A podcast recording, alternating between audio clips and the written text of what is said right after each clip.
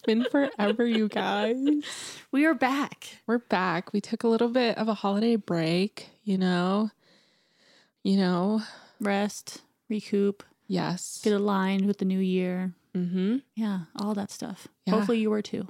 Yeah, I think so. Did you do any like New Year's resolutions or anything? I actually didn't. Yeah. It's it's kind of surprising. I I think this year I know there's a lot of good things in the pipelines. I'm hopeful for things. Um, but I was just so exhausted from the last year that I was just like, you know what? I'm just going to go to sleep and I'm going to wake Yeah. up and it's going to be a new year. And I I don't like at least this time around, I didn't want to get wrapped up in the resolutions just because um there's just a lot that I'm trying to to do on a day-to-day basis and hold myself accountable to and so I didn't want to fall down that rabbit hole of like okay and now I got to go to the gym this many times a Mhm. week or anything like that. Um I'm just going to steadily work on the things that I've been steadily trying to work on for the past like Mhm. handful of months. So trying to give myself a little bit of grace there, but yeah, what about you? Yeah, I didn't do any resolutions. I'm I'm not usually someone who does it all the time. I didn't Mhm. I didn't start doing like resolutions until the last 2 years, Mm. 2 or 3 years. But even then they're not like typical resolutions. They're more of like affirmations that I'll do instead. So Mhm. I do like you know, New Year's affirmations, but this year I didn't even do that. I just wrote down like one thing I want to grow towards Mm. Because I think you're right that it's like so overwhelming to think about Yeah. like and this Yeah. and this Yep. and I also want this and um so this time I focused it more towards like inner growth and Mm. mine was I'm at peace with myself. Mm. Yeah. Yeah, I But- like that. Yeah. Yeah. Yeah. And and the great thing about it is that it can look like so many different things. So you don't have to yeah, worry about the gym or worry about Mhm. like saving or worry about like all these Mhm. typical things. You can just whatever inner peace looks like for you. And Yeah. that changes every day. Yep. And you got your energy cleansing too. I sure did. And so did Mhm. my dog. I love that. but like so for those of you who don't know, um here we um we have the shop. Okay, I'm just gonna spill the beans Just where our it. location is. We're in Denver, Colorado. Cat's out of the bag. um, so we live in Denver, and there's this really cool shop. Shout out to Ritual Craft. mm-hmm. They have not only are they like a witchy store, but they also have like really cool. Um, they have a school, Mhm. and they are really good about having classes consistently, but also a wide variety of classes, which I really like. Um, and they especially have classes that are in curanderismo, which is like what I studied when I used to live back in New Mexico. That's my ancestral sort of connection. Um, and they had 2024 New Year's limpias, which are energy cleansings. And I got there 10 minutes before it was going to start, and the line was already out the door. It was so crazy. And like, I feel like curanderismo didn't start getting popular until the last like couple years. Mhm. So I thought it was still fairly like kind of underground sort of healing scene, but everybody and their mother literally was there. Yeah. I mean, you I I chickened out. I'm like, I can't wait. It was Totally. it was cold and I'm just like I get just the what the highly sensitive person that I am. I'm like, oh, I'm overwhelmed with Yes. these people and there's a lot going on. And you you guys didn't get seen until like what, like an hour and a half. Yeah. It was kind of crazy. So yeah. yeah. I, I yeah, it was like by the time you got there, I think it was already like kind of down the side of the building Mhm. outside. Yep. So it was really intense and I definitely felt that too of like Yeah. There was it was very chaotic and and no fault on the healers. Mhm. Like I don't know what numbers wise how many people they are anticipating to go. But um it was really hard because yeah, they also started a little bit late and so and I was also kind of stressed because my partner he had to go to a gig Hmm. like right after. Yeah. So we were trying to, you know, we got there at 1250 and he had to like he was stressing out the whole time because he's like, I need to get home. And we took a car together, but I was really like, well, I want to do this. Yeah. Yeah. So it was so stressful. Um, but I'm glad that we did it. And um, I cried. Mm. Oh, that's good. Yeah. I, it was really good. And especially to be around um, like healers and stuff like that, which it felt so much like home and Mm. reminded me of New Mexico. But it was really hard too. Um, cause I mean, I won't dive into it like all that much, but like I used to do curanderismo and practice it and study it, and I was in an apprenticeship, but um, my teacher had flaws Mm. as humans do, and Mhm. so I left the apprenticeship before I could finish walking all of the directions. So I only got to two directions before I decided to leave the apprenticeship. Um, and then I stopped practicing because I just felt really ashamed, or I felt like if I was going to do, like, if I was going to practice it, that like some cosmic energy was going to punish me or smite Mm, me or something mhm. for doing that. Um, so to be there around and like to be fully accepted and embraced, like when you get into the room and when they cleansed you, it's like you're around all these people who are singing and dancing Mm. and doing their rattles and playing their drums. And they were all just so warm and welcoming Mm. that I got so overwhelmed Mhm. because I was in my apprenticeship and, in a sense, got like rejected by my community. Mm. And so to be in this community again and be fully accepted and embraced was Yeah. like so overwhelming Yeah. for me. Yeah. Um, so it was good. That's beautiful, though. I love that. Yeah. yeah. I think that's a great way to start the year. And I, I was like, because I brought my mom with me in our attempt to try to try to do it as well, and um, I was just like, why would they do this on a Saturday? I know. I'm like, it's already busy. It's already the weekend. Yeah. They're already going to be busy.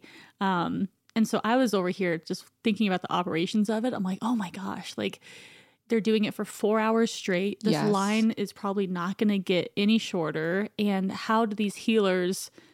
How do they keep up that energy the entire time? And like, it, Yeah. so I'm just thinking about all of this, and I just felt like this is like some superhuman kind of capabilities to be able to offer that.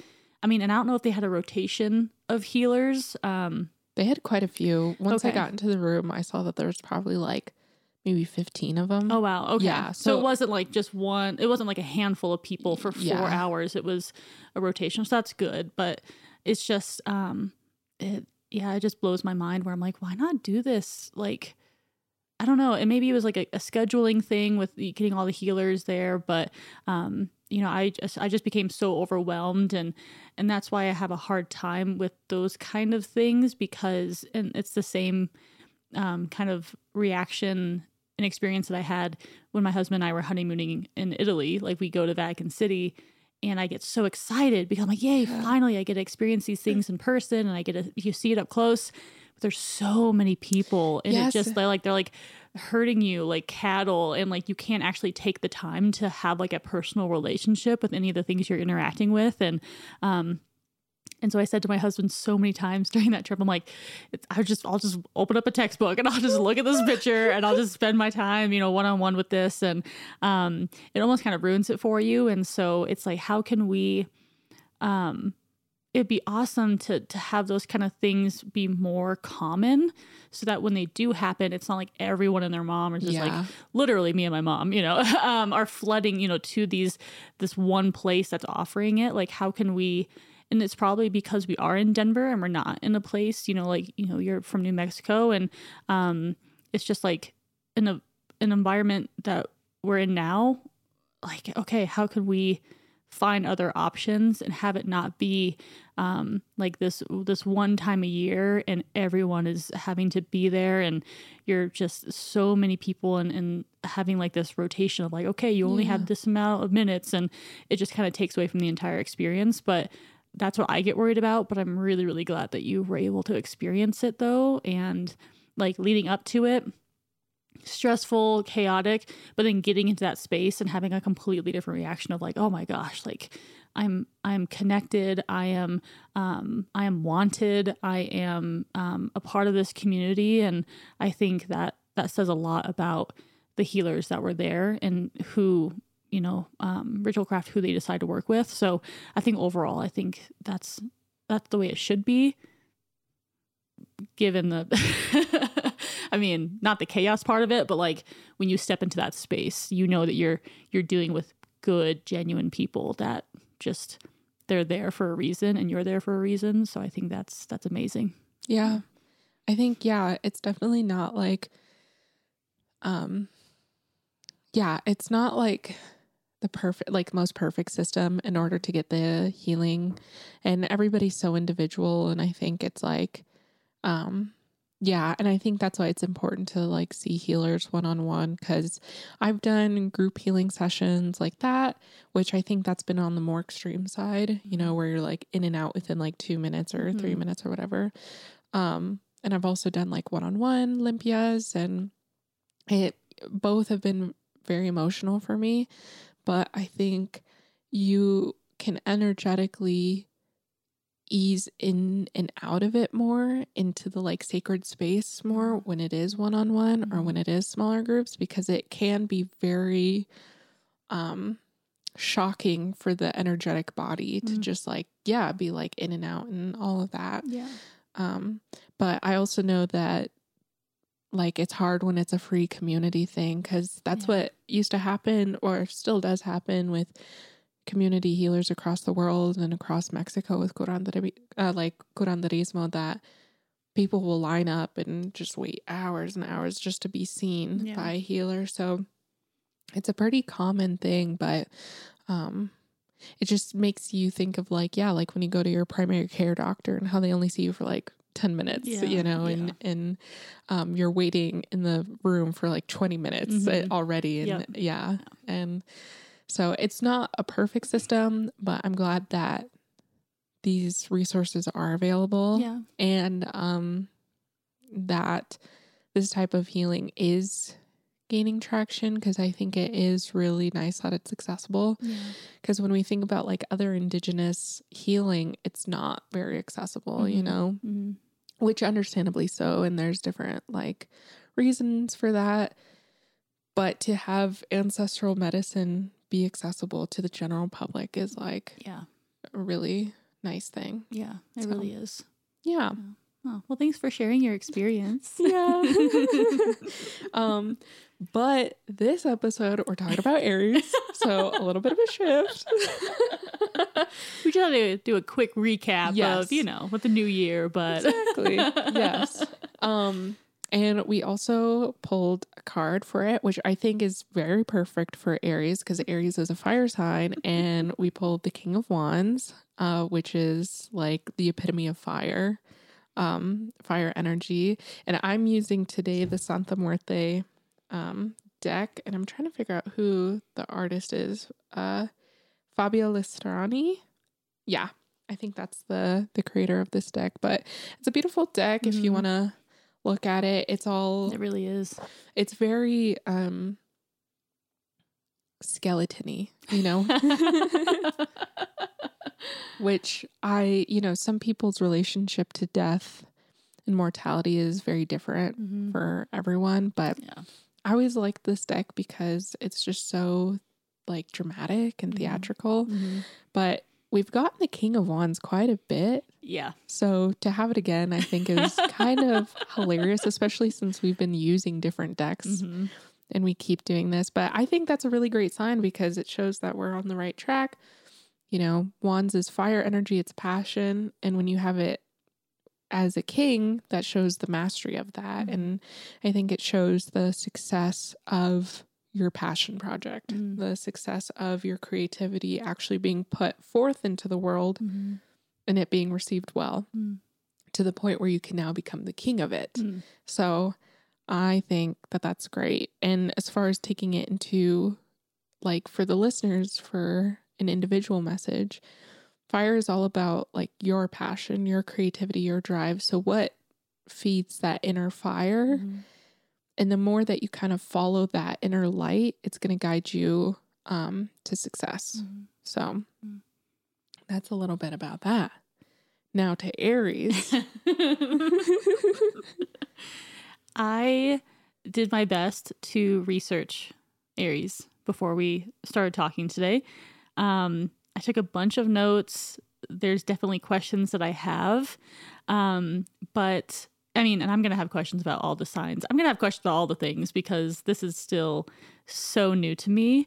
And, um, but the first thing that really, really shocks me is the amount of Aries that I like, like, okay, we're talking about sun sign, right? yes. So the sun sign Aries that I Mhm. have in my life, um, there's my mom, there's my future sister in law, there's my brother in law, and then there's my father in law's partner. Um, and they are all so different. It's like Yeah. you think of them as as people, and you're like, what the heck? Like what? Like totally. how can they all be Aries? But I think as we talk about this, I think it will make more and more sense because it's like the certain characteristics and how they approach because the sun sign only is one aspect of the person, right? Absolutely. The sun sign is is it how you present yourself to the world? Is yeah. So there's like a couple different arguments of what the sun sign actually represents. So in some cases, people say that it's like how you present yourself to the world. Mhm.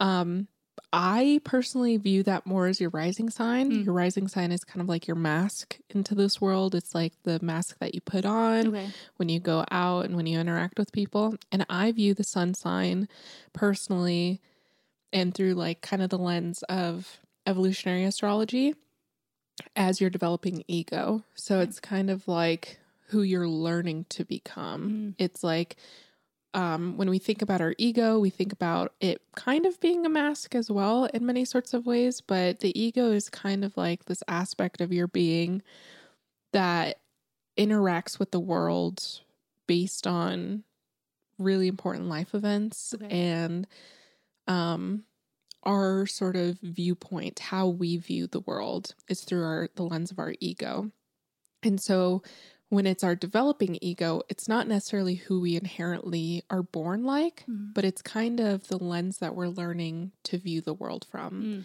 so people say oftentimes your sun sign is like that is so like you're just born with those qualities. But when it's your developing ego, it's actually something that you're becoming more and more as you go on and as you evolve Mm. in this life. So, for example, um, like I'm a Capricorn, and Mhm. so sometimes people will be like, "Oh, Capricorn, are you so this and that?" Well, I feel like I'm learning the lessons of what Capricorn is teaching me Mm. in this lifetime. So I'm not inherently always Capricorn in nature, but I am learning things of like leadership. I'm learning the lessons of how to be org- organized and self disciplined. Mm. I'm not inherently disciplined in myself, but it's something I'm learning to be, you know? Yeah. So when we talk about Aries, some people have really are like the poster child of Aries. Mhm. Um, and it can depend on like, yeah, like what other planets they have, like Mhm. if they have other planets in Aries as well. And some people are brand new to the lesson of Aries in this lifetime Mhm. and are really just getting started on learning how to Mm. how to have that. And so, okay. So then I guess I I want to at least kind of like um shoot out just like the basic kind of like you know, as we're talking about this um I think it's helpful to at least be like, okay, so just so everyone knows, Aries the element is fire. I mean, we've already kind of talked about it. Um the color they're associated with is red, the quality cardinal um the day that the Aries associated with is Tuesday. The ruler of Aries is Mars.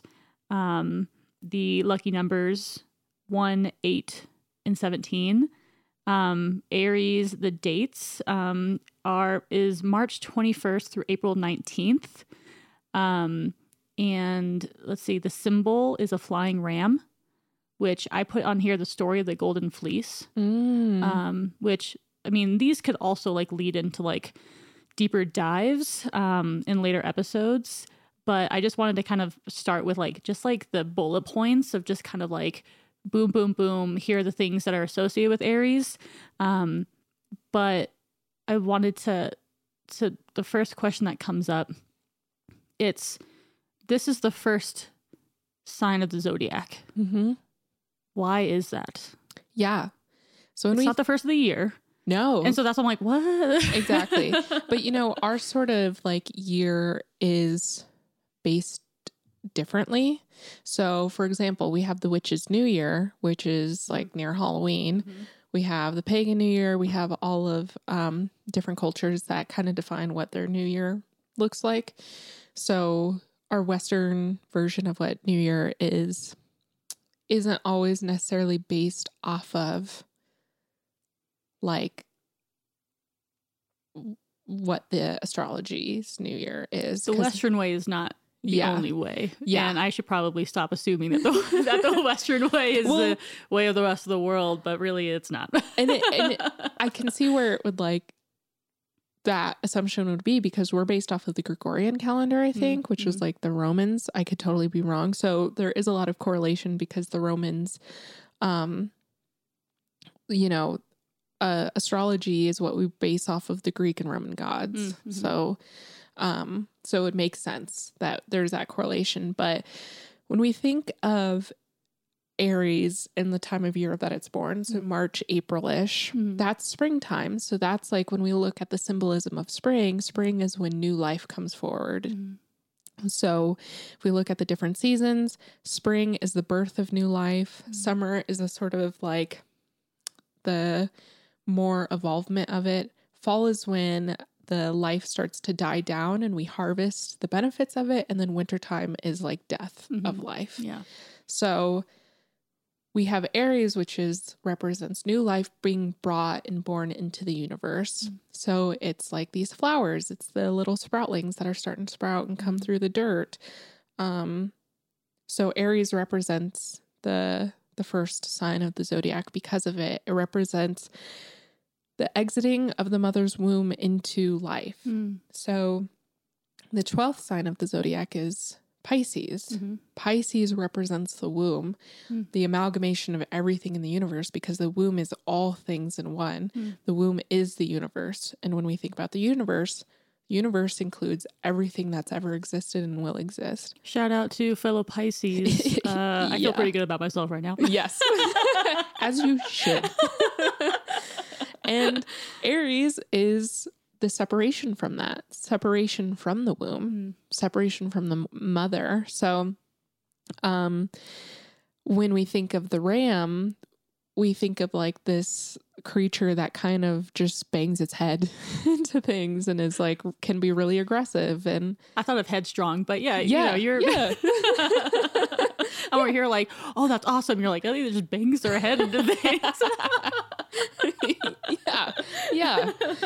Um, so and that's like kind of the qualities of Aries, where it's like it is headstrong and it's um very external, outward energy. It's not Mhm. internal energy, it's like outward projecting energy. and I'm thinking about the the amount of strength and determination um, that like you're thinking about like these little like sprouts of like these like from a seed you know sprouting through the earth like that's a lot of strength and power and determination that needs to be happening for that little that little little boop boop to go Yes. through like that's a lot of work and so um and that's the visual that I keep going back to like as you're talking is like no that's actually like you think of it like oh that's such a small little like you know you know little Yeah. like seedling there but it's like no that's like where a lot of that work comes into it it's that first burst through the soil like the burst through Mhm. um whatever the um the barrier is Absolutely. And because of that, because they put so much effort into being born and being first, I mean, that's why they're cardinal. Cardinal Mhm. signs are all the starters, the Mm. initiators of the zodiac.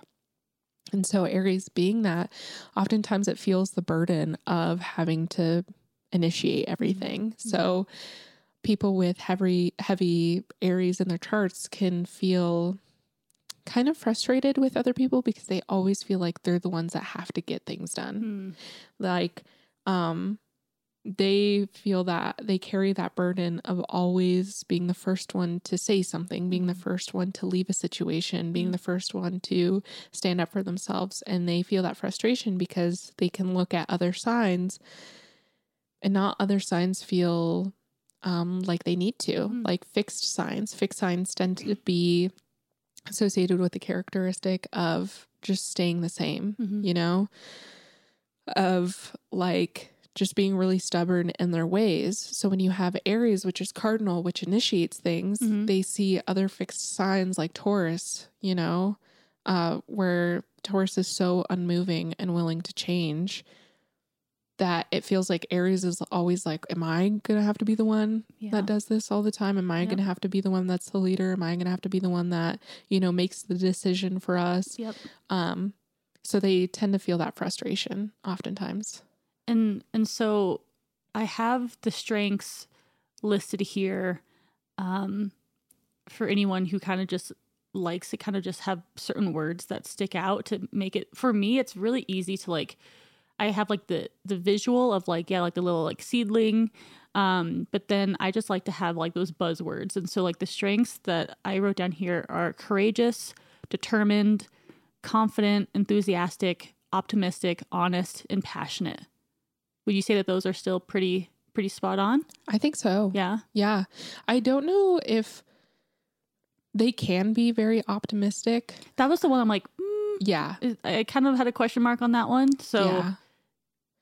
They can Yeah. be because so when we think of the signs, we have this sort of healthy expression of each sign that Mhm. exists, and then we have like the negative expression which of each one. it's a shadow right Yeah. okay Yeah. So Aries and it's like a healthy expression can be very optimistic and and that's why you know it sprouts towards change. Mhm. Um but I'd associate that more with the sign of Aquarius. And Mm. Aquarius is more about innovation and transformation and evolving and technology and revolution.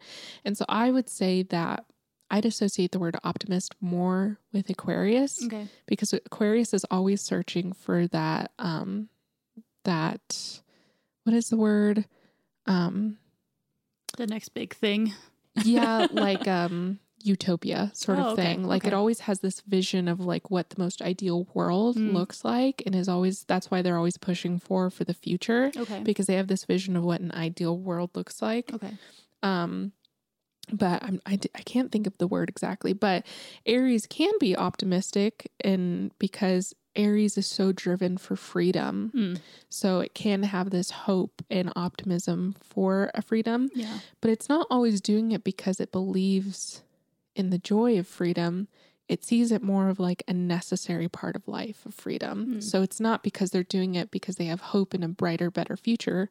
They're doing it more because they don't like the feeling of oppression. Mm. so Would you say there's also a control aspect to that too? So like they because they they are the first ones to do the things, the first one to speak up. There's a lot of control that happens with that and therefore do they view that they have control over the outcomes of things and maybe that's probably where that optimistic kind of that word came up where it's like, "Oh, well, if I'm in control of the situation, then like I can it, it could be it could go the way that I need it to go because I'm the one who's controlling it anyway. Like, does that make sense? i think that definitely is like can be a heavy motivator Okay. for aries and um yeah aries i think it's again like it's not controlling because it likes controlling it's Mhm. controlling because nobody else is willing to take on that role Yeah. so it's like more of like a begrudging Mm, like yes like fine. yes Yes, I'll be the one. Well, actually, that does remind me.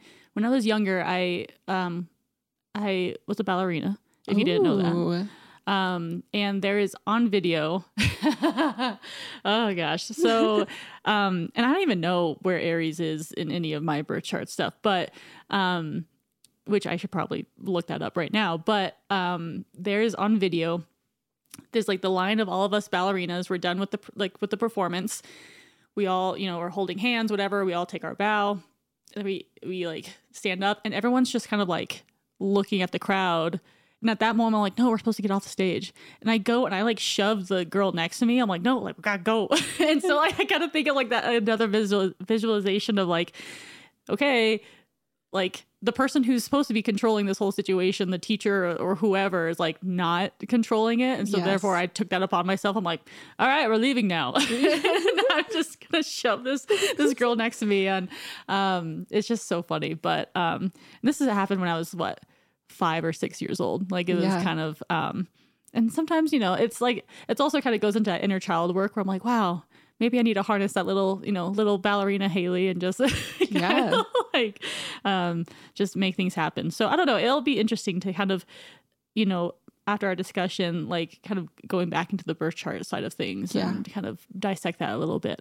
Yeah. Absolutely. And I think that like metaphor or that example that you gave is a perfect metaphor of what Aries is because it's like oftentimes the visual that I have for Aries is like getting pushed off the cliff. Mm. And the person who's getting pushed off the cliff is Aries.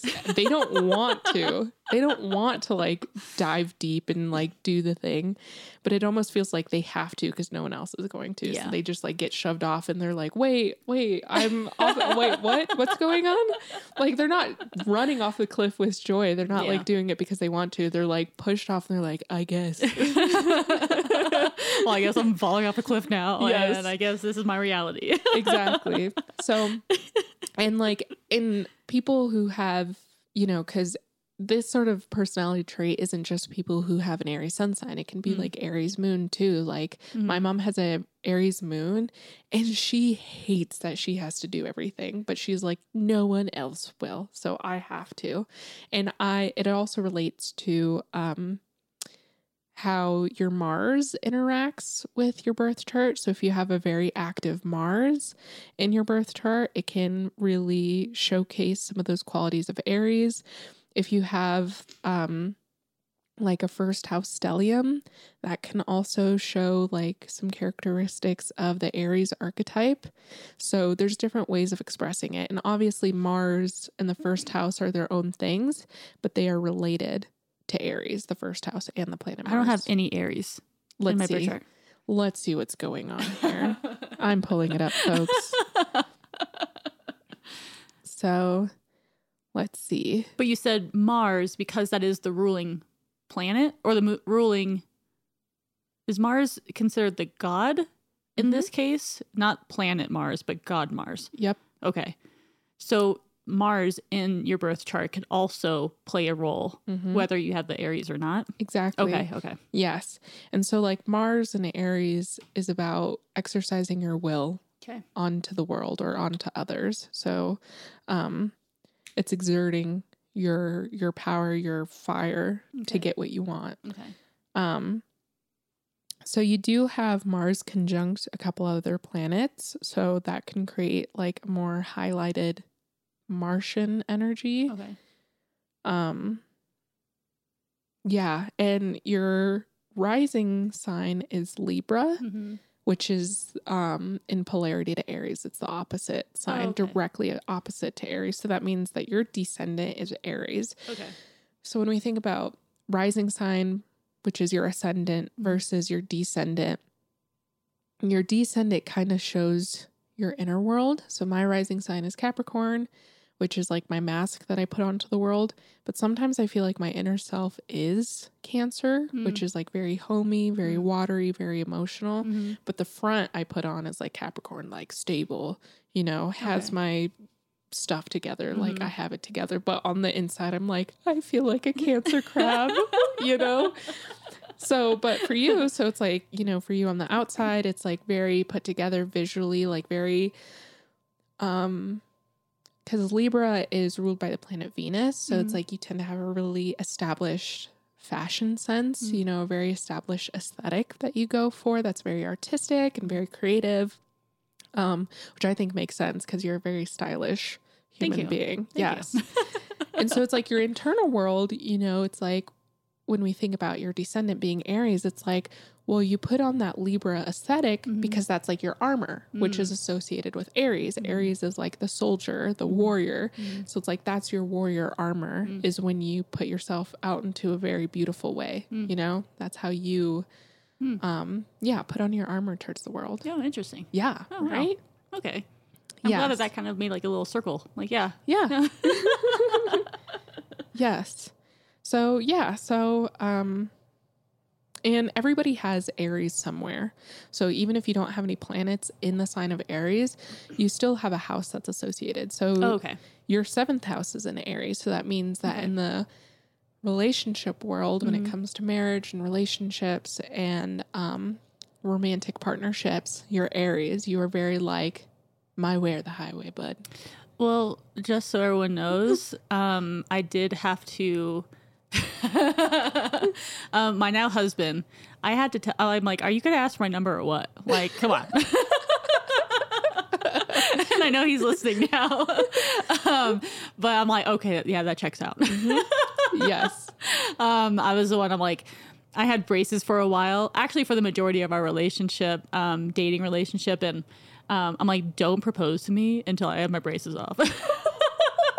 Because I was worried about the pictures and all that kind of Which is so Libra and Aries of you. yes. and he did just that. Okay, good, Cody. Glad to hear it. Good. Um, okay, so that, that checks out. Yeah. Yes. Yes, exactly. That's funny. So Aries can manifest in so many different ways, and um, yeah, it's not just the sun sign that it it's going to show up the most. If you have really active Mars, a very active first house, um, that's what it's gonna come out as. So when we talk about Aries, we have um, we we think about the self. So if the opposite of uh, Aries is Libra, Libra represents the other. It represents relationships. Okay. So that represents like other people. Aries is about yourself. So it's very selfish. It's Okay. very self-centered, um, narcissistic, but everybody kind of needs that in Yeah. their life. You have to have parts of you that is looking for out for your wellness. Yeah. So Aries is very driven by that. And when we talk about like different rulerships, Aries, the body part that Aries rules is the head. So it is the face, the head. It is this part where we put a lot of our focus into. Okay.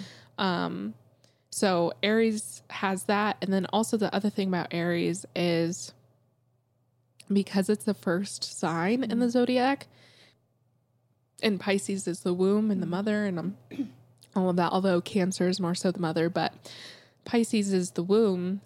Um, Aries is being birthed out, so often has separation anxiety. So mm. people who have very prominent Aries energy can be prone to separation anxiety and it mm. can be manifested out in different ways. Mm. So that can be where they feel really um, close to their partner or needing that sort of security blanket of some sort of relationship with somebody, whether it's a romantic partnership or whether it's familial or friendship. They feel like um, they can definitely be prone to that and they kind of feel close to their security blanket, whatever that may be. So it could be another person that's their security blanket. It could be, um, depending on where it's positioned in their chart, it could be um, agoraphobia. It could be um, whatever. It could be food. Whatever people deem as their security blanket, they're going to have separation anxiety from that. So, um, so Aries, I guess, yeah. And as you're saying, it kind of depends on like where that security blanket is. Um, so is it kind of like, does that sign have a harder time of either like being alone, um, or going on diets or like those kind of things where it's like, Yeah. ah, and you kind of get worried that like, no, I need this. And so, um, you're not gonna spend the time like not eating food. Like if you know that you need to cut back on certain things but you're like no like you have like that because that's your security. Or like being in continuous relationships just one after the other and not spending that time by yourself because you're like no that's my security. And that so i guess it's just a matter of of if you are aries if you do have aries well wait hold on I guess for everyone, it might be a good way of kind of going about it. Like, what's your security blanket, and like, how can you kind of work on the the separation anxiety from that? Because in those moments, that's where you have like the unhealthy kind of tendencies. Yeah, Is that kind of like a good way to kind of think about it? Absolutely. And you brought up a good point of like um having a hard time being alone. Mm-hmm. So that's the thing is when we think about like a child being birthed, Mhm. it didn't want to leave the mother's womb, but it had to because it like it can't stay in there forever. Yeah. So Aries doesn't want to be alone. Yeah. Um but if it doesn't enact its destiny of separation, Mhm. it can lead to other things. So I'll give you an example of like let's say somebody with a very prominent Aries energy in their chart Mhm. Has a hard time being alone, Mhm. always feels like they need to be around somebody, Mhm. whether it's family or friends or just going out and being in the city, just has a really hard time being alone in their house and with their thoughts and their feelings and whatnot. Um, it will, you know, do everything in its power to be around people all the time. Yet at the same time, it'll also feel frustrated being around those people. Mm. So it'll get annoyed and agitated simultaneously being alone and being with people. Oh, weird. Okay. Yeah. So it'll realize like it needs, it knows and it needs that separation. Mhm.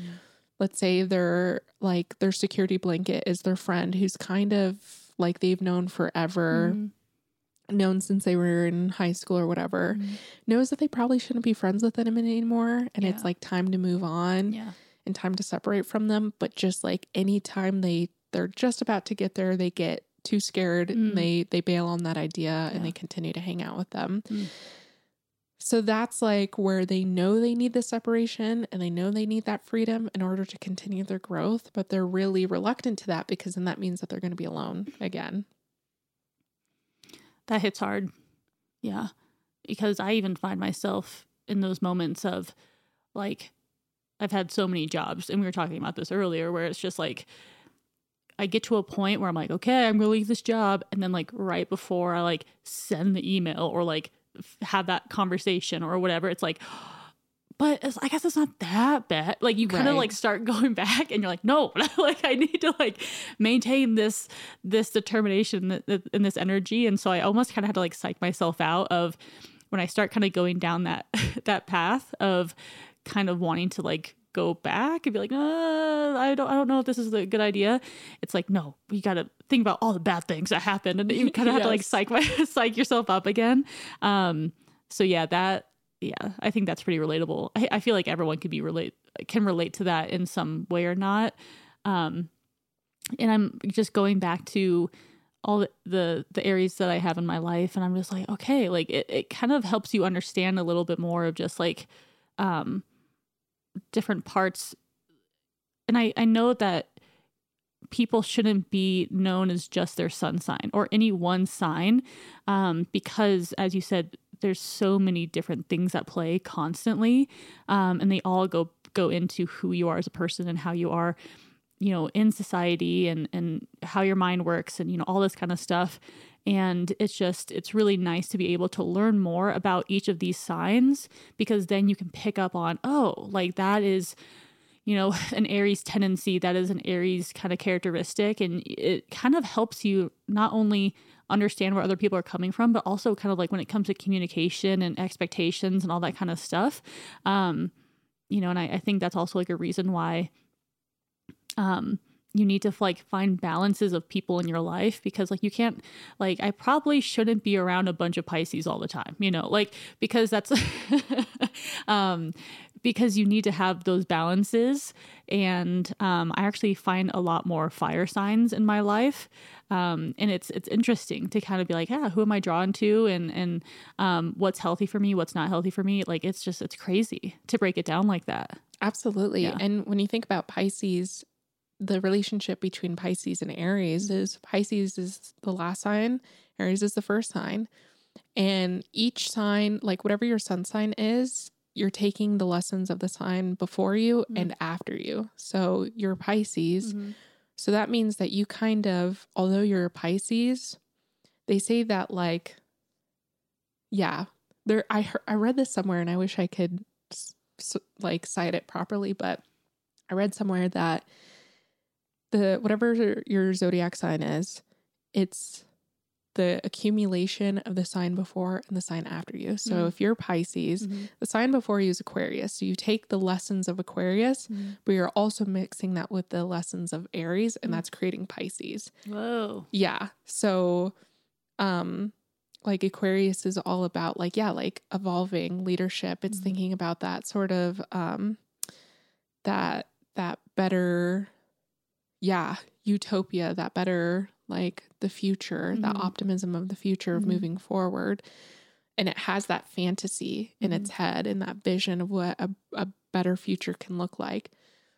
But it also has that idea of like of boldness, you know, Mhm. because it is the accumulation of everything.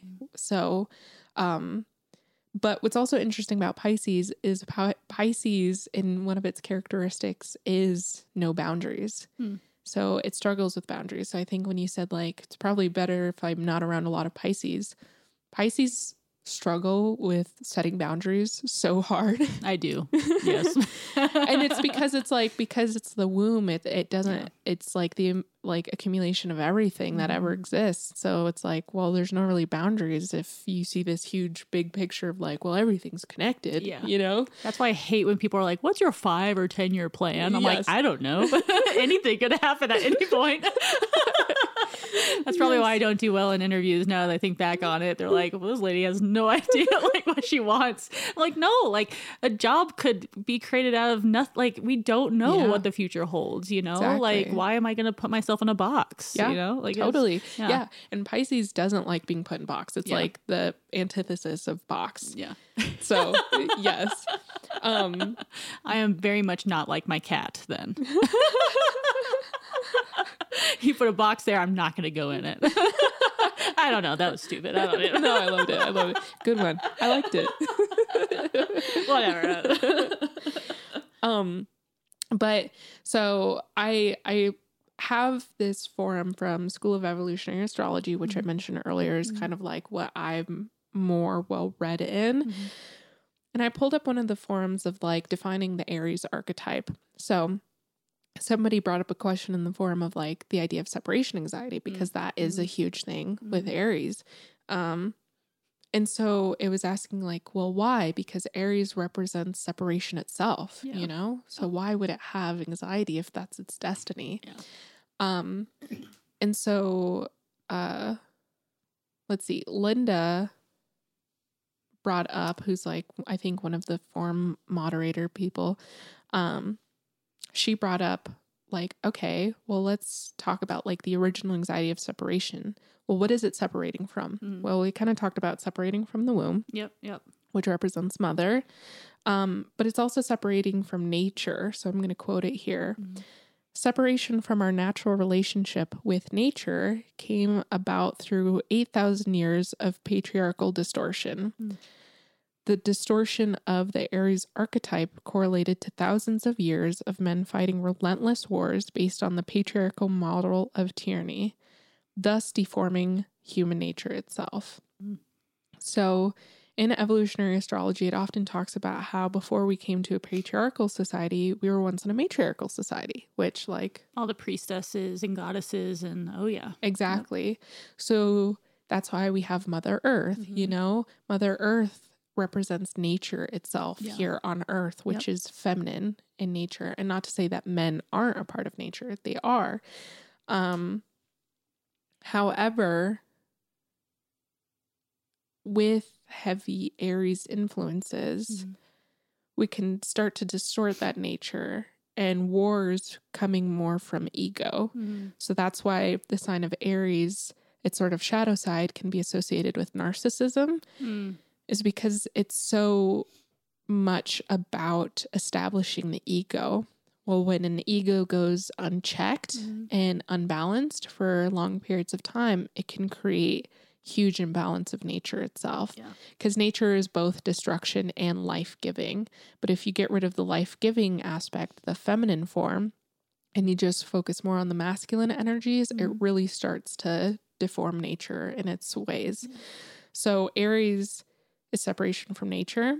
It's also um, separation from freedom. So to quote it again, Aries needs absolute freedom while Scorpio needs commitment. And it brings up Scorpio because both Scorpio and Aries are ruled by Mars, the planet Mars, Oh, but they're different expression of Mars. Okay. So they're different qualities of it, but they're still related.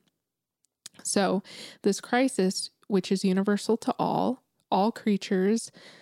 Creatures um, creates a subconscious fear of entrapment that would limit the freedom to become. Mm. So Aries can have this really big, like, sort of weird dichotomy of needing separateness, but also needing closeness. Mm. So that's where it has that like separation anxiety, Mm. but it also can start to resent the other person for being close with them. So Yeah. like it creates this really weird cycle that if unexpressed in its healthy way, um can be scared of being entrapped by others. So people with Mm. like heavy like a Venus and Aries can tend to like really steer away from committed relationships for Mm. long periods of time. Um or for forever, Yeah. but they can also still want like let's say they want you know a relationship a committed relationship but then once they actually get that they freak out and they're like oh my gosh Yeah. yeah. Yeah. so that can be like an unhealthy expression of aries um separation from the truth so the psychology of perpetual violence had affected mainstream religion causing mass confusion and disillusionment knowing right from wrong is natural so if we talk about like nature Mhm. separation from nature and aries Mhm. kind of um, separating from nature and knowing right from wrong being nature itself, like Mhm. naturally ingrained from us, we can. Hair, uh, heavy Aries influences can also have a distorted relationship to truth Mm. itself. Mm. So, and that's kind of also in relationship to Scorpio too. So sometimes people can be like compulsive liars Mm. and they can believe their lies while also knowing it's not true.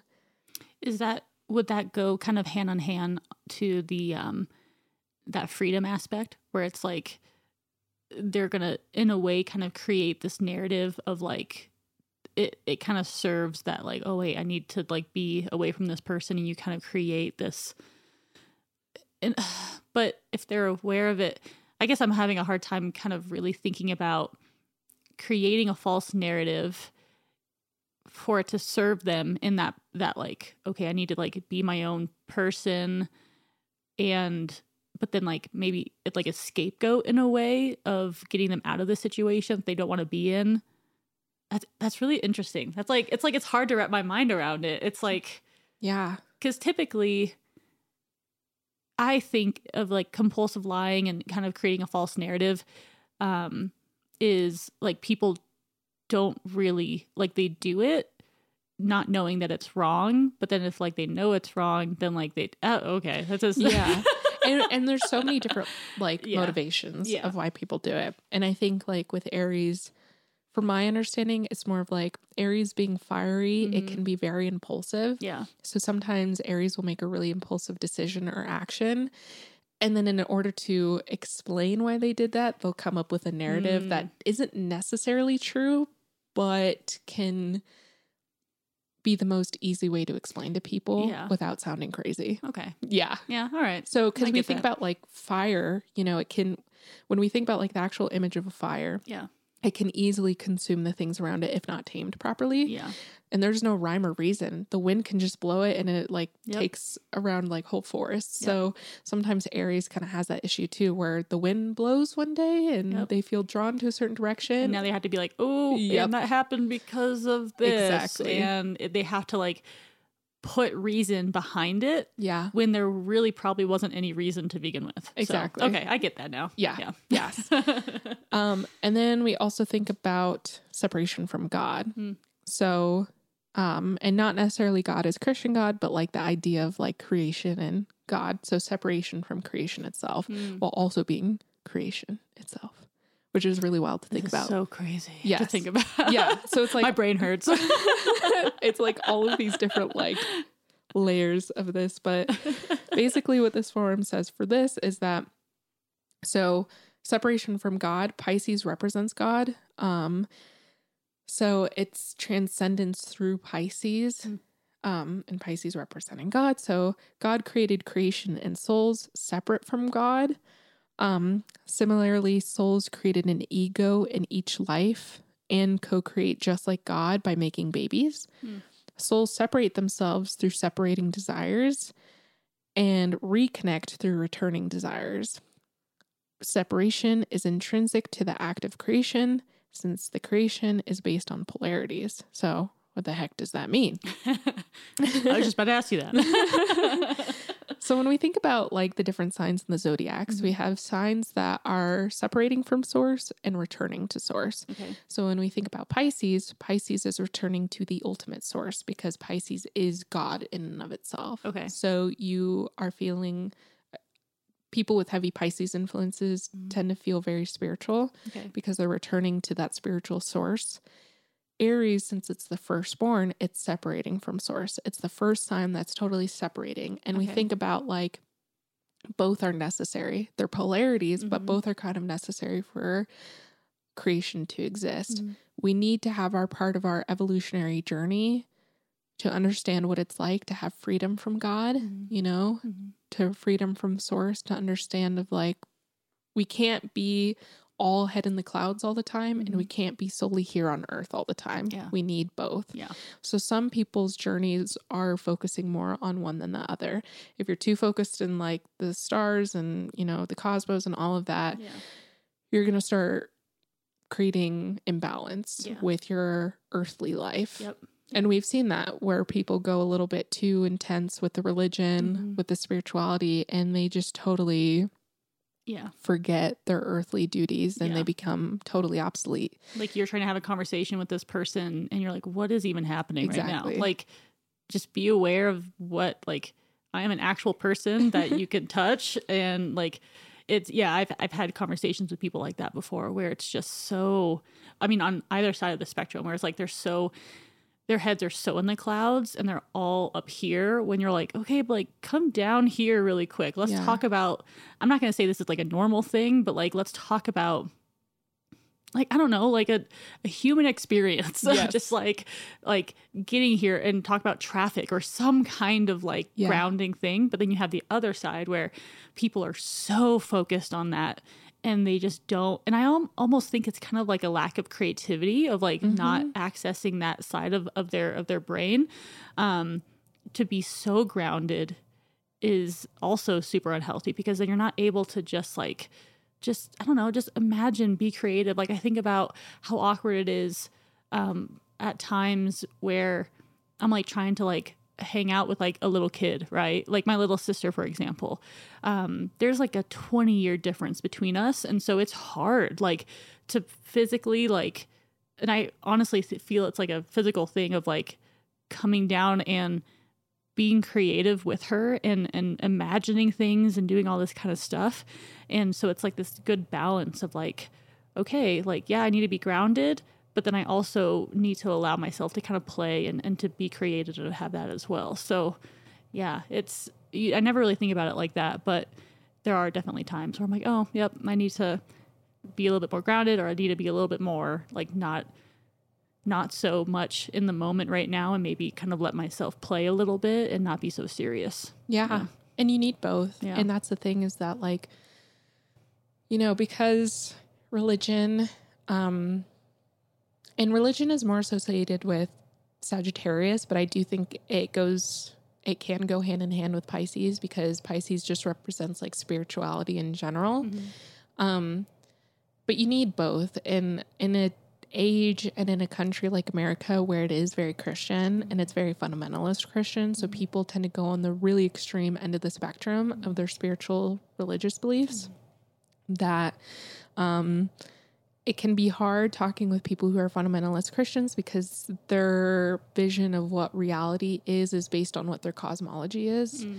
So their reality is shaped on how they view God. So it's really hard to engage with them because they are so in the clouds Yeah. in a lot of ways. Yeah.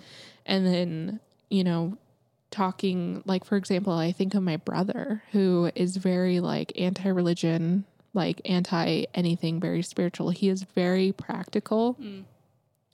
um but almost in a very like nihilistic sense where he cannot go there Yeah. you know in any sort of like pondering or phil- philosophical pondering of the universe and the stars and anything like that so you do need both and it has to be balanced and i think one thing that people need to be wary of especially in spiritual communities are people who are always in the clouds. Mhm. Um, and they'll try to convince you that that is the more holy, quote unquote, way of living.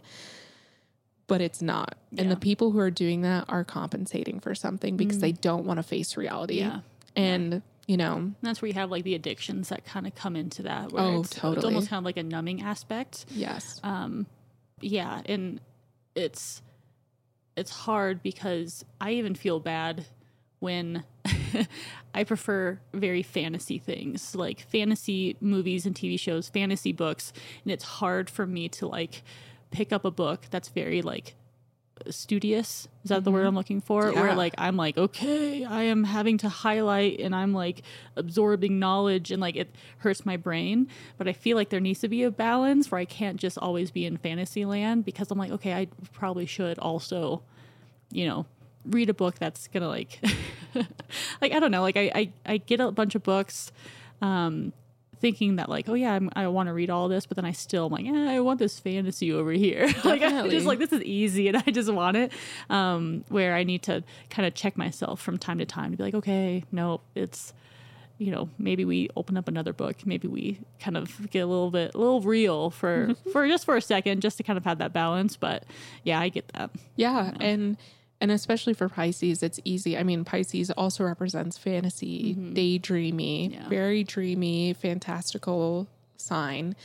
And people who do have overactive Pisces um, can be prone to addiction. Like it rules drug abuse. Pisces um, can be, yeah, drug abuse, substance abuse, escapism is a huge thing for Pisces. I just, you know, I, I have a dream of um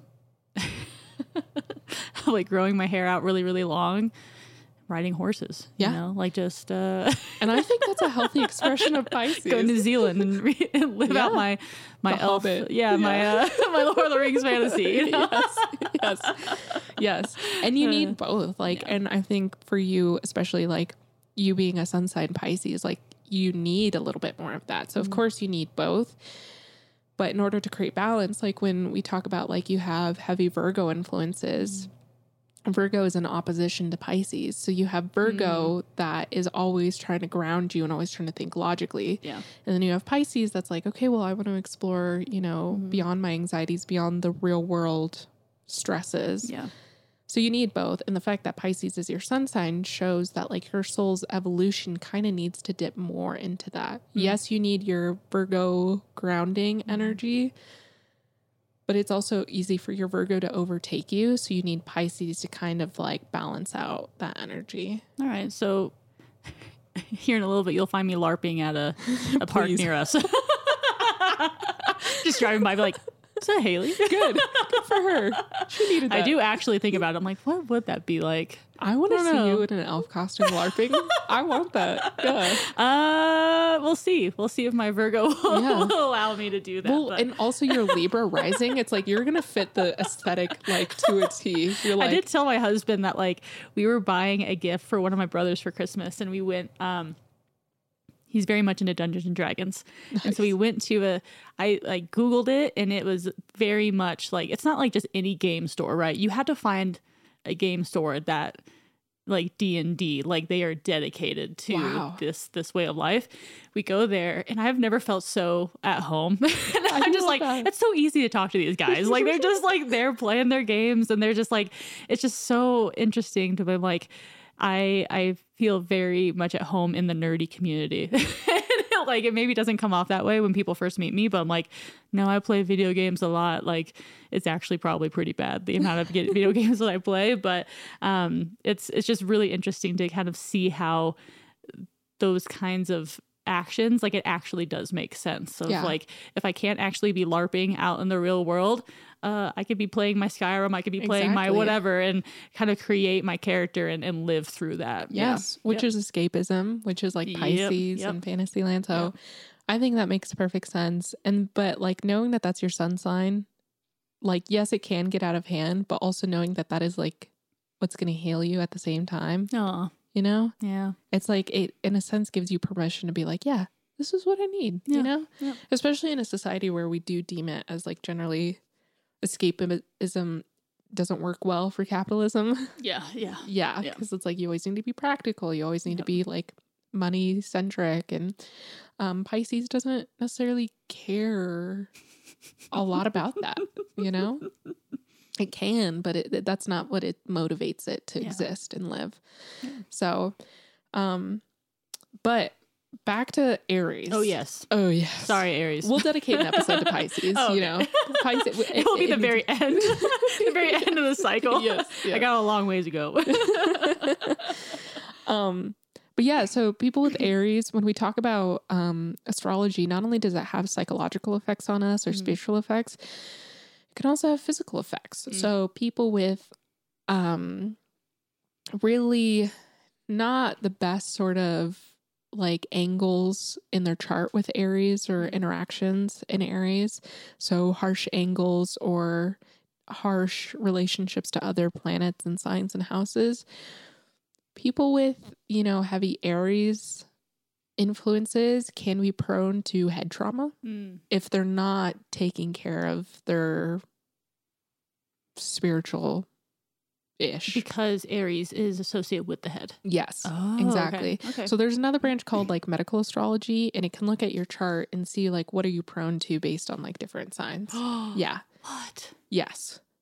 Isn't that crazy? Oh, that's okay. Yeah, every, every time we talk, I'm like, all right, well, um, there's another thing that, that I'm gonna have to look into and just get my mind blown all over again. So no, I love it. it's and it's like it's so crazy because like so for me for example i have saturn in the third house so third house is like represented by gemini it's like the lungs it's that communication it's that air coming in and out i have saturn there so saturn represents limitation so i have like low-key asthma As you're taking like a really deep breath Yeah, right there. exactly. Oh my gosh. Yes. so i tend to have like really um So living in Colorado is probably like terrible. sure. Yeah. Yeah. Yeah. Oh wow. Yes. Okay.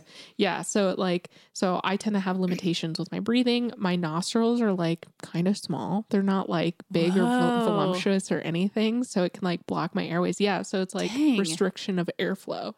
Yeah. And then okay. yeah, Wow. right. And I'm also a Capricorn rising. So your rising sign tends to be like your face and like also how you facially look. Okay. So, and Capricorn's ruled by the bone system, Okay. like the skeletal system. So Mhm. I have like buck teeth. So it's like I have a very prominent like bone on my face, my Whoa. teeth. Yeah. I'm like I'm like looking at your teeth Thank like you. way hardcore right now. Yeah. So it's Please like don't feel weird about that. just chomp into the mic. wow. Okay. Huh. Yeah. Can you sense my big teeth? ASMR. ASMR. um yeah and like people who have like really big Aries system like let's say you're an Aries rising Mhm. those people could potentially are susceptible to having big heads, like physically large heads.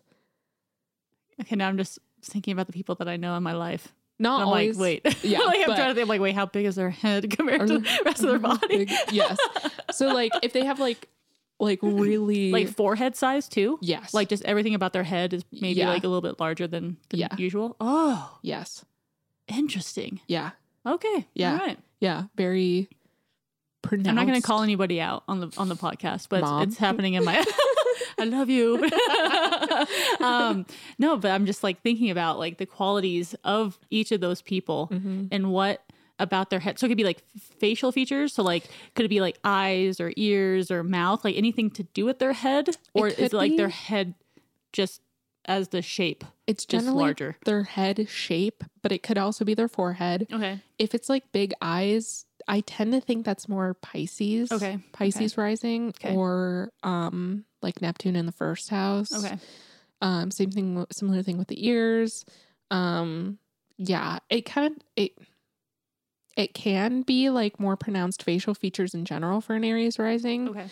but oftentimes I think that that would have to be in conjunction with other planetary things. So Okay. like your first house is Aries, Okay.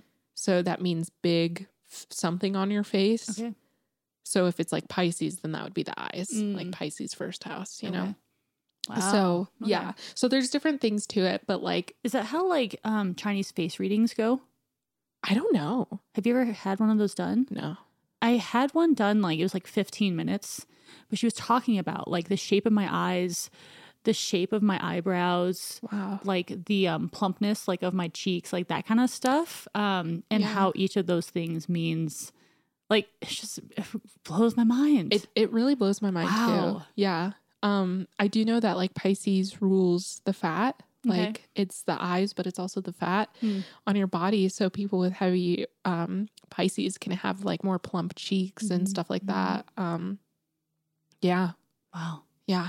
Okay, that's for another. That's for another day too. Yeah. so it's like it's it's crazy. Just opening up all these other doors that were like, okay, wait, hold on. yes. Go back to the Aries. yes.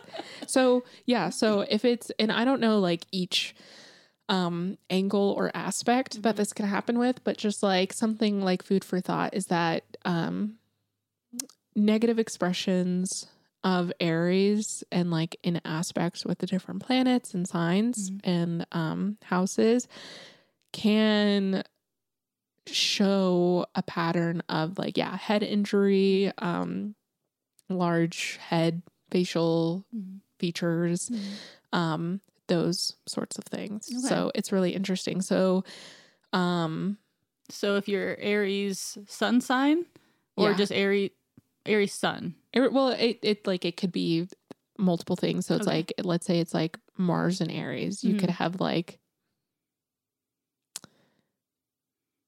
I'm not gonna go because that's more Okay. that's more sexual. So I'm not gonna I'm not gonna talk. About I was just about to say, like, just make sure you wear a helmet. I don't know. If you're riding a bike or anything, please wear a helmet. Yes, yes, please. actually, yes. we talk about Yes. in a previous episode energy shields and all that kind of stuff. Yes. Maybe put it around your head. yes yes exactly exactly um so yeah so that's just like some food for thought um there's like other things too that can play a part into that i'd like pay attention to um pluto too because pluto pluto is a higher vibration or the higher expression of mars so each planet we have the inner and outer planets okay. the inner planets are like Mars, Venus, Mercury. Um, those are the inner planets. Those are the lower vibrations Okay. planets. Then you have the higher vibration planets, which are the outer planets. So that's Saturn, Neptune, Pluto. Okay. So Pluto is the higher vibration of Mars. So if you have some sort of like weird aspect of like Pluto and Mars and Aries, that Mhm. could lead to like trauma Mhm. of like skull stuff Mhm. too or just like yeah, the head. Um yeah. So Wow. yeah, it's really interesting, especially since like Pluto represents like trauma, you know, more specifically generational trauma and like Mm. family curses and that Mhm. sort of stuff, yada yada. Okay. But it still um represents trauma. wow. Yeah. Yeah. Crazy stuff. Yes. So I kind of wanted to bring it back to like um some just like yeah, like what you're saying like some keywords that you can kind of associate with Aries. So and this is going back to the School of Evolutionary Astrology, one of their forums. It's by Linda. So some keywords are separation, separation and anxiety of separation, anger and rage. So Mm. that's another thing if you have a very overactive Aries, Mars, first house energy, yeah.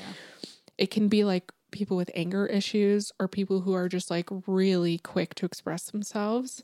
They can be yelling without even realizing it type of Would thing. irritability Oh, also yeah. fall into that? Okay. totally. Okay. Because we think of fire and since Aries is ruled by Mars, which is the god of war, Mm-hmm. so we think about people who are very quick to jump into that sort of war, us versus them Okay. mentality. Yeah. Um, desires. Mm. um, because desire is a, a trait of fire element. So if you have a heavy fire element, you can have heavy desire. And we think about specifically with Aries, Mhm. Aries is associated with desire because that's the whole reason why it's separated to begin with, is because the desire of freedom. So um, desire identity. So since it's the first sign, it's also associated with the first house. First house is like all about your identity. Um, and Aries also separated from the womb, so it could develop its own identity aside from the mother. Wait, quick question. So Mhm. you said it's the first sign, it's associated with the first house. Mm-hmm. Does it, so it's like Yeah. so like the second sign is associated with the second house. yeah. No way. Yes way. It just I had a big aha Uh-huh. clicking moment. Okay. Yeah. Continue. Yes. um, Aries is associated with freedom, independence, again, going from that separation from womb thing. Okay. War, because Mars, the god of war. Mhm. Loner, because it's always having to initiate itself and it's always the first to do things. Yep. It feels very alone. Um, the self, violence, again. So if you have a very overactive um, Aries, you can be prone to violence. Um, sexual instinct, because it's very primal. Fire, it's Mhm. very primal in nature. Um, impatience, yes. So irritability, Yep. intolerance for weakness, Mm. yes. Yep. Instinct, um, spont- spontaneous enthusiasm, Okay. yeah. Um yeah, initiative likes to take initiative, expression of will. So so these people can like really be controlling. Mm. Um superhuman strength type of thing. Mhm. Um uh, narcissism, uh self-interest, warrior, pioneer, uh destroyer, Mm. um and paranoia. But I'd associate that more with Scorpio, but they are related. Okay. So yeah, those are some things. And then I wanted to talk just one more time about um the. Okay, here we go. So here is an example of the distorted Aries archetype, and this is again coming from Linda. We love Linda. Thank you, Linda. So knowledgeable. So, the distorted Aries archetype, here's some more keywords extreme arrogance, self centered behavior, delusions of self importance. Hmm. So, it can actually lead to, yeah, uh, delusions of self grandeur, Mm. um, which I think that's why it's related to paranoia, because Mhm. sometimes people who have like mood disorder issues, they Mhm. can, you know, feel like they have this special destiny Yeah. um distorted sense of special destiny okay i just Wow, read worked. that Linda a- was already just she Wow. was one step ahead of you. uh, domination yes overpowering others needing freedom at all costs insecurity sense of superiority obtuse lacking foresight of understanding and that can be because it's so impulsive Mhm. since it's so fiery close-minded my way or the highway Yep. cannot see another's point of view uh, relentlessly pushing its own agenda self-focus at the expense of others win-lose situations um, a fearful need to protect one's purpose creating conflict with others improper channeling of energies accidents irresponsible action and fear Mm.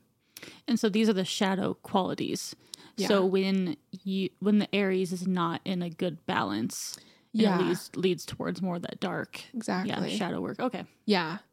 Um, and then this is what Linda said about transforming the Aries archetype so we can move it towards more like healthy that was, expression. I was about to ask you that. I'm like, so how can people kind of work on yes. kind of bringing that balance? So wow, Yes. Linda again. Wow, I know. Look at Linda. showing up. exactly. so this is what Linda says. Profound transformation change on a personal and collective level is made possible through the powerful energies of Aries, which is parentheses the initiator. Hmm. Working as the little brother of Pluto, which is parentheses the unstoppable force of evolutionary change. Mhm. So, the resonance of the distorted Aries archetype resides in the blueprint of our souls. Having learned from the past, ages, age of Aries, we now have the opportunity to move forward in a less painful way. From the lower chakras of the unique individual to connecting with others. So, Aries is the individual self, Mhm. and then the connecting with others is the Libra, so the polarity. okay. So, in learning how to express your Aries better, Hmm. you need to also incorporate the lessons of your polarity, which is in Oh. Aries' case, Libra. So, you need both. So, for me, again, use an example of Capricorn. Yes, I'm Capricorn, you know, responsible, go getter, business minded, Mhm. pragmatic, Mhm. um, disciplined. I also need to keep in mind Cancer, Mm. which is the home um, the family, the mother archetype. So it's like you need both the mother and the father, which the father is Capricorn, mother is Cancer. It's like you need um, both and in in a broad spectrum. Obviously, like in respect to you know queer relationships, you can have both, but um, or you can have like you know both fathers or Mhm. both mothers, but it's more of an energetic thing. Like Yeah. you're going to have somebody who represents the more fatherly Yeah. um, emotions, or The more masculine, I guess, quote Yeah. unquote masculine energies versus the Yes. feminine energies. Yeah. yes, but it's not the same as like, oh well, like if you're a lesbian, who's the man then? It's not that. It's not that. Yeah. because you know both people can express masculine energies at Mhm. different points so Yep. it's not like one person's the man and one person's the woman Yeah. it's like both of It's them It's always having that balance, no matter the situation. Yeah. exactly Yep. which creates that inner balance between all of us we Yeah. both need that masculine and feminine energy Mhm. Which actually did come up in my Aries research was Ooh. because the fire fire element is very like that masculine and Yes. and so to make sure you're not metaphorically burning everybody and everything around you with that masculine energy you need to be more in tune with feminine energy and letting that stuff in so yeah, Yeah. absolutely which again is libra because libra is ruled by venus very feminine energy aries is mars very masculine energy so you need kind of both in order to balance each other out Yeah. and in learning the lessons of libra your opposite you can learn more lessons about how to be a better aries Mm, So that's Nice. something to take away. Um, so from the lower chakras of the unique individual, which is Aries, to connecting with others, Libra, to putting evolutionary intentions into motion and experiencing deep soul connections with others, mm. to feeling at peace with the unity of the universe. So it's all about this relationship. Aries represents the self, its polarity is Libra, mm. others. So Aries is always going to be in relationship to the world around you, into the people around you, into the environment you're physically in. So although Aries is always feeling that sense of aloneness with the separation, and remembering that it's never alone is going to help it be okay with being alone, Mm. you know? So Yeah. it's like I think about this too where it's like sometimes I really feel lonely Mm. And in order to make peace with that, I have to acknowledge that I am both always alone and always surrounded. And I kind of use it with the philosophy of like, if we're all connected and we're all one human being, Mhm. that means that I'm simultaneously everybody and nobody all Yeah. at once. Yep. You know? Yep. Which I think is a lesson of Aries and Libra Mm. healing each other, yeah you know? wow Yeah. I think that's a really great that's a really great takeaway because in it it goes into you know the everything in the world, right? Where even, you know, as I'm studying about studying about herbalism, it's always about balancing things out and not just focusing on one part. So, you know, we keep on talking about you are not your sun sign, like that's just one part of you and also paying attention to the shadow sides, the um you have your rising, then you have your descending. You like this it's it's everything. It's it's yeah and, and how can you tap into one aspect of it to balance out the other aspect like and so um it's it's so so hard to just say like oh you are a capricorn you are a capricorn. You know i'm married to a capricorn but that's just one okay for the record he does have a lot of planets in the- mean, very capricorn same, yes. yeah. um but there's all these other elements that play into it. So like you are not going to be the same as him even though you're both capricorn Exactly. all these, all these different things and it's also like the phase of life too of hey i need to tap into um you know like i have the um what you were saying about how I, in a way the fantasy part for me is going to be kind of like the healing that that i kind of need to get out of that um out of the virgo you said of like the um yeah, the all that all that stuff that I I don't want to go into right now because that's going to take away from the Aries. But um, it's it's just I keep on thinking about just beautiful. It's just it's um cemetery. It like it's I don't know. Like I'm just out of words because it's there's just so much to dive into and but it's so helpful at the same time and like finding out that there's even like a medical side to it like that's just that's crazy because you have the these beliefs of like oh how like modern medicine Western medicine, all that stuff is bad and it doesn't go into the spiritual realm. But like, actually, no, there could be a beautiful relationship between the two. Um, same with you know people who have like the religious studies and like but they're in the spiritual like there's just there's so many ways that like these things can just like hold hands and complement each other versus having to be opposing and like oh it's either this or this like Exactly. yeah And I think that's where a lot of popular astrology kind of misses the mark with a lot of it because a lot of it is so much sun centered.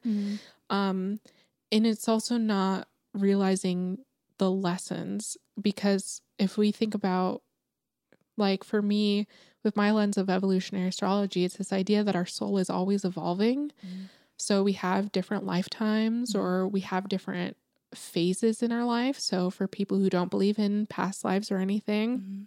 I think evolutionary astrology still fits well with that cosmological view because instead of looking at it as past lives, you can look at it in different chapters of your life. Mhm. So your past, you know, two or three years ago Mhm. was a different lifetime, you Yeah. know? yeah Um, and we're learning different lessons as we evolve. And so instead of just taking the face value of like, oh, this is my sun sign, this is I'm meant I'm an Aries, I'm meant to be selfish, I'm meant to be, Yeah. you know, me centered. It's Yeah. like, well, yeah, that's true. You're learning certain lessons of that, Mhm. but you're also learning that so it can create balance. Mhm. If you're overactive in any sign, it's Mhm. going to create imbalance. So Yeah. yes, you may be born with that and and have a special emphasis on that. yeah But if you go with it too far and don't realize that we're trying to be in balance with nature, so nature needs all 12 of the Mhm. signs, it Yep. needs all of it.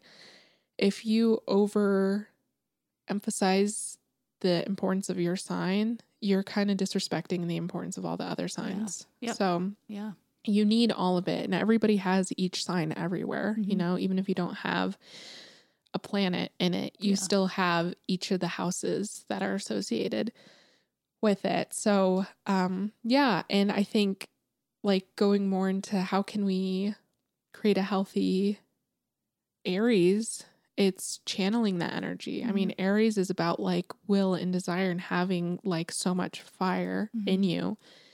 So channeling it in healthy ways, you know, it can be just as simple as going to the gym Mhm. and releasing that anger and Yeah. not holding that anger and rage that you have in you, putting it out into the world in a way that's meaningful and creates balance, you know? Yep. Um, so exercising. exercise i was i'm thinking about like kickboxing Yes. like how can you not like punch a hole through the wall but like still like harness that Exactly. in a healthy way Yeah, and get it out in a healthy way Yeah. Yeah. Because and, and we think about it like punching a hole in the wall is not a good thing, but punching No. a punching bag, Yes. that's what it's designed there for. So like you can still punch it's probably made by an aries probably. like punching isn't a bad thing. Mhm. It's just like it's the context in which you do it. Mhm. Are you doing it to create fear? yeah Are you doing it to like scare people? yeah Or are you doing it in a way that's like in an environment where that is the appropriate place to be Mhm. doing that? Mhm. So, you know, fieriness, you know, that that masculine energy isn't a bad thing. It just has to be channeled in a proper way, yeah you know? Yep. There's a time and place for everything. So I think, yeah, like if you have that rage, just like brushing it under the rug is not going to help that rage. Like Yeah. it still needs to be expressed. And if you hold it in the body, it's going to, you know, not manifest well physically. Mhm. So you have to channel it, but you have to f- channel it in ways that actually are appropriate. Yep. Yeah. Oh. Oh. I think that was a really, a really great, and I know that there's so many things that we kind of like grazed over, but I think that is a good overall kind of introductory uh, to Aries. And I mean, and of course, like we're going to continue to dive into, you know, all the different kind of aspects. And eventually, you know, everyone should have like in their arsenal, like these like the tools to kind of assess like all the different kind of signs and everything. And um and so this is just kind of like that first step kind of you know in that direction. But i think that that gives everyone i mean and i'm i'm being selfish about all this too because I'm like i i learned so much and i think it's it's a good starting point really to kind of kick off the the zodiac zodiacness. I don't I don't know. The zodiacness. yes. that's not even I don't even know if that's a thing. That's not even a word. But no, I just I appreciate you and your knowledge and you're just willing to share it with all of us. And yeah, thank you. Thank you. And thanks for letting me chat. no, I mean I knew I'm just like I'm just gonna ask questions as they come up, but pull up my you take it away. it's like and I remember cuz like so most of my information's like obviously it's not my own. Like it's I've it's from these sorts of resources, so I definitely encourage everybody to check these books out. There's you know, I think a lot of astrology is valid and everybody's going to have to figure Mhm. out what makes the most sense for them. Mhm. Some people really resonate with Vedic astrology, which is a very complete different system than Western astrology. And for some people, it just makes more sense with their with their worldviews, with Yeah. their perspectives, Yeah. and the signs are going to have completely different meanings and everything like that. And there's psychological astrology, which I really like. There's evolutionary astrology. There's um there's medieval astrology. There's so many different avenues Mhm. of it. Um but I think exploring it and I think a lot of people get really overwhelmed because there's so much information. Yeah. It's like you don't even know where to begin. Yeah. It's the same thing when people are trying their like spiritual journeys and Yep. witchy journeys. They're like, ah, there's so much to know. I just, I don't even know where to start. like I'm only gonna be alive for how many years? And oh my gosh, I, got, Yeah. I can't. How, how am I gonna ever have all the time to learn all the things? And yeah, yeah. it's it's hard. yeah. But I think like just picking up a book and starting somewhere. And, you know, when I started, I just started with those like general books that would, you know, have like a couple sentences per each sign. Mhm. It gets you somewhere. Like it, it's somewhere to start. And Yeah. obviously, it's not super in depth knowledge and Mhm. it's not always like the most accurate, but it at least can give you a general It's like feel. flashcards, kind of. Where it's like, okay, like let's just a very, very general brief. Like just Yes. it's it's a good chunk to kind of bite off. Like it's like a little. It's not too much. Um, it's a little fun size candy bar. the fun size. Yeah. and and so you talk about like books. Um, I would recommend um, the book, and we'll put it in the in the bio. But um, Twelve Faces of the Goddess. Mm, mhm. Um, that one has really helped me, and it's really more geared towards um, the female um, kind of characteristics of the signs. Um, but it gives you a good idea of kind of like an overview, um, and then also it relates it to a goddess. Um, and and also I think it goes through like rituals and all that kind of stuff too for each um, sign. So I I recommend that one. Um, and yeah, I can't. I know there's there's other ones that come to mind. I I can't I can't think of any, but yeah. I'm sure you have some. Maybe. There's yeah, there's quite a few. I think anything by Jeffrey Wolf Green is going to be really great. Okay. So he's the one who started evolutionary astrology. Steven Forrest also has really great books and is um a part of evolutionary astrology. Uh Liz Greene, she any of her books, I love Liz Greene. Oh my gosh. she focuses on psychological astrology. So she has the book called The Inner Planets, which I really love. Um, I think she also has a book called Saturn, a new look at Old Devil, I Mm. think. Uh, those are really great. Um, there's some other books that I have, but those are more just like general astrology Yeah. that you'd kind of find in any general Yeah. astrology book. So I think the basics are a really great place to start. But um, yeah, Jeffrey Wolf Green, Liz Greene, Steven Forrest are really great options if you want to like kind of get into the details of like, okay, well, my sun is conjunct my moon. What does Mhm. that mean? My Yeah. my sign, the archetypes. So Yeah. The archetypes is a really important thing in astrology and all three of those authors are really great at talking about the archetypes of astrology there's um what is it um mark jones astrology really great astrologer too Okay. does evolutionary astrology as well he does a really great job of talking about like the general archetype Mm. of each sign um and Dane Rudhyar. Rudhyar. Yes. Ari Moshe. All, all really great. Deva Green. some really good places. I don't know if I agree with everything that's ever been written by them, but they're really interesting food for thoughts. Yeah. Yeah. And they can really help with like the why of Mm. it all. Cause I think that's another thing that really lacks with these like general intro 101 books is they don't tell you why. They just say like, oh, Taurus is, you know, Yeah. Associated with Venus Yep. and the bull, but they don't tell you why. Yep. Whereas I always I always have the question of like, okay, but like why yeah, Yeah. why is that like I know like having a for Aries having like fire sign with like the color being red, that Mhm. makes sense. Yeah. But it's like, okay, but like why is this the animal or the symbol? Why like yeah, like what's the the history and what's the yeah, so that's where I like to kind of get into it. Um so I I would probably appreciate those kind of deep dives. Um but there's other people who honestly they just kind of they just want to understand it uh, to this extent and then they're fine. Like okay, Yeah. sweet, boom, that's good. Move on to the next thing. Um, whereas I'm like, I'm going to spend way too much time going into each of these, probably get sidetracked, but um, I'm just always asking questions. So I appreciate having the options.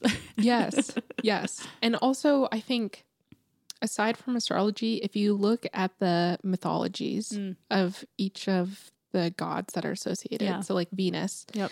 reading about her story, because the way that popular astrology kind of describes Venus mm-hmm. is very different than what her actual mythologies Yeah. are. Yep. And and we've kind of talked about this before that Yep. Venus is actually a very selfish lover. and it shows in your chart too, but Yeah. oftentimes when popular astrology they'll say like, "Oh, Venus is about marriage and all that sort of stuff." And it's like Mm. Venus was like they in in one of her, the books, I think it's The Inner Planets, Liz Greene describes her as the sacred harlot. Mm. That's what Venus was she had a mind of her own. She like, but there was a sacredness in Mm. that, and so everybody has Venus in their charts. There's Mm. there's a sacred harlot in everybody. yes, yes.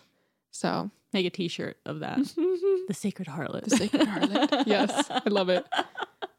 Yeah.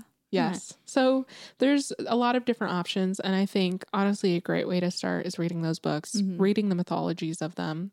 And then some people really like to dive into the like deep stuff right away. So if you want to go into evolutionary astrology, go for it. I've known Okay. some people who they bought like Pluto, like the book on Pluto that Jeffrey Wolf Green has, and it is heavy. It talks a lot about trauma. Whew. Um, yeah. All right. So Oh, yeah. One so- step at a time. But hey, just do whatever feels comfortable. Hey, Like if yeah. you're just like, yes, I'm gonna get that book, which I'm probably just gonna be like, all right, let me pull up my Amazon really quick and like add some things to my cart. But um I know that in all due time, like there's gonna be a day where I'm like, no, I really I'm ready to dive into this Right. and I'm gonna do it. Um and there's other days where yeah, like I gotta live in my fantasy world for a little bit and then I'll go back and I'll read the heavy stuff. But um I think again having those options and having those resources is just super, super important because everybody learns differently everybody wants to approach it differently so it's there if you if you want to take advantage of it Yeah, I agree. Well, I think that's it from us, you guys.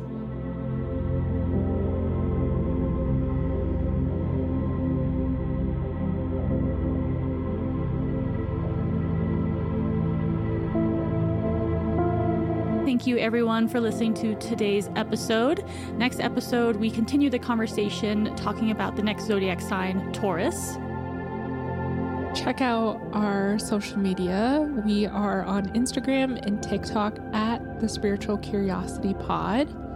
You can see behind the scenes, uh, the cards that we pull while we record, and some of the books that we're reading. In the meantime, stay curious.